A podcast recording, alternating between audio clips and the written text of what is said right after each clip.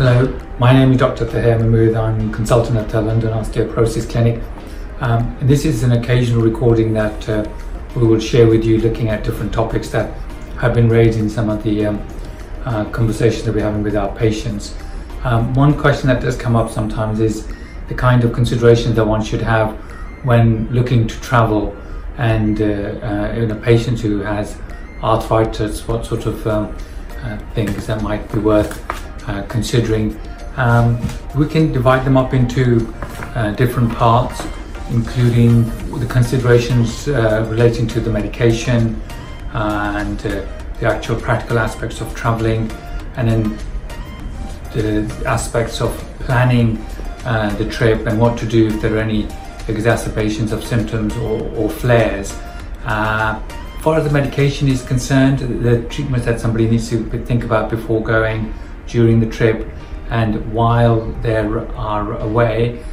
Before going on a particularly long journey or that involving air travel, it's best to plan and have some advice about optimizing your treatment before you go, so that you're as symptom-free as possible. During the treatment, you may get some exacerbations of your symptoms, so you may need some additional medicines to help control the symptoms. And while you're away, you may need to take medicines with you. Some of them need special carriage and special access, a special arrangement with customs, and you need a doctor's letter to help you with that. There may also be need for some items to be refrigerated, so that has another aspect which needs to be kept in mind when planning the travel and the stopovers that patients might be having. The other aspects of actual practical aspects of traveling is, not only do you need to allow extra time to get from different parts of your journey or traveling within the airport if you are particularly symptomatic, you may need special assistance, and most airports will be able to assist with that, but they obviously need booking beforehand. And you may need some medication which help control your symptoms while you're traveling, but you have to be mindful of being able to continue with your medicines while you're traveling and not to miss any of the doses in case that worsens the symptoms. While in the plane, you might wish to, or particularly with air travel, may wish to have an aisle seat or a seat with more leg room, so that you're able to get space to be able to stretch. Sometimes patients find hot and cold objects of assistance in terms of controlling their symptoms, and the temperature in the plane can be lower. It's obviously more complicated if a patient has also respiratory problems or cardiac problems, and they need some other considerations associated with that. Another practical aspect is really to be able to have luggage which has wheels on it or is in not oversized or overly heavy, so that you're not causing any injuries or difficulty with managing it while traveling. So the other aspects of planning a trip include a letter from the clinic to say that you're on these medicines, and that you need to be given, you need to be allowed to transport them with you. Normally there shouldn't be a problem, but you have to go through the process of getting the doctor's letter, your medication, and the information around your condition, so the airport staff won't have any difficulty supporting you. There are some countries, as you know, that have issues with opiates and so on, particularly in the Middle East.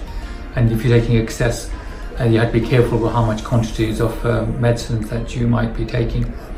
Another point to keep in mind is that you may get flares of your arthritis while away, and there should be a plan with your clinicians how to deal with those, and you should have medicines to support with that. A lot of the time when our patients are away, we are able to do video or phone consultations to support them, and if necessary you can even get medicines to them, but hopefully that would be not necessary if some arrangements have already been placed and medicines have been taken with the patient. One of the other things that we find that has a big impact on patients traveling, particularly air travel or for prolonged periods of time, and then sometimes their nutrition and exercise regimes get disrupted. We have a big focus on nutrition and exercise in the clinic, and we're keen for patients to be mindful of that throughout their time normally, or even when they're traveling.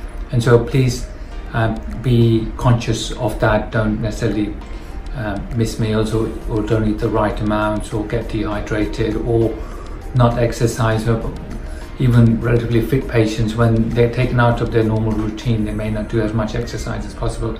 A quick example, a patient of mine recently was away in their holiday home,